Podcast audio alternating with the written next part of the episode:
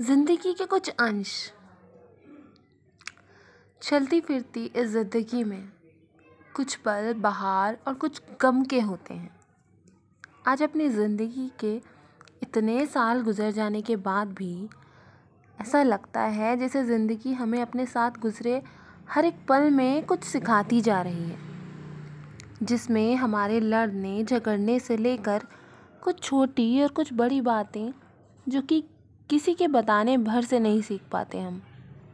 ऐसी चीज़ें जो जीवन जीने के लिए एक अनुभव मांगती हैं, वो चीज़ें भी किसी के अनुभव से हम सीख नहीं पाते, या सच कहूँ तो सीखना नहीं चाहते। पर ये पल ऐसे होते हैं जो कि हर एक इंसान की ज़िंदगी में ज़रूर आते हैं, और उन्हें हम बिना अपने अनुभव के अपने सामने उनका खुद सामना कर पाते हैं। आज तलक की ज़िंदगी में अभी तलक बहुत कुछ सीख सकी हूँ। आज मेरी ज़िंदगी के कई साल पूरे हो चुके हैं और ऐसा लगता है जैसे ज़िंदगी एक पड़ाव पार कर चुकी है और एक नई ज़िंदगी जिसका कोई अंदेशा नहीं कि आगे की ज़िंदगी अपनी ज़िंदगी में क्या रोल निभाने वाली है। शायद ये कोई नया सवाल नहीं मेरे लिए।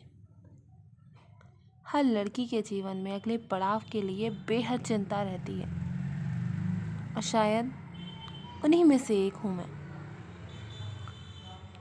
एक पोइट्रेस होने के नाते जीवन के कई सारे विषयों को समझकर उन पे कविताएं लिख चुकी हूँ, पर एक लड़की पर अभी भी मेरी सोई वहीं टिकी हुई है।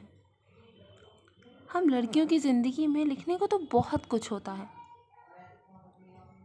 हर एक की ज़िंदगी में संघर्ष है हर कदम पर। जन्म से लेकर बढ़ चली हर सीढ़ी, हमारे जीवन का हर एक संघर्ष ही तो होती है।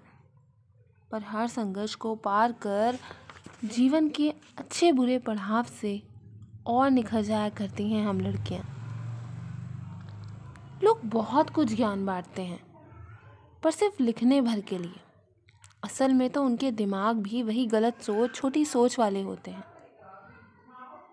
कहते हैं लड़कियों को समझना बहुत मुश्किल है, पर जिस व्यक्ति ने कभी भी पूरे दिल से लड़कियों के व्यक्तित्व को समझ लिया ना, वह व्यक्ति अपने जीवन में दुखों के स्थान पर भी हमेशा सुख का अनुभव करेगा। ये मेरा हमेशा से मानना रहा है।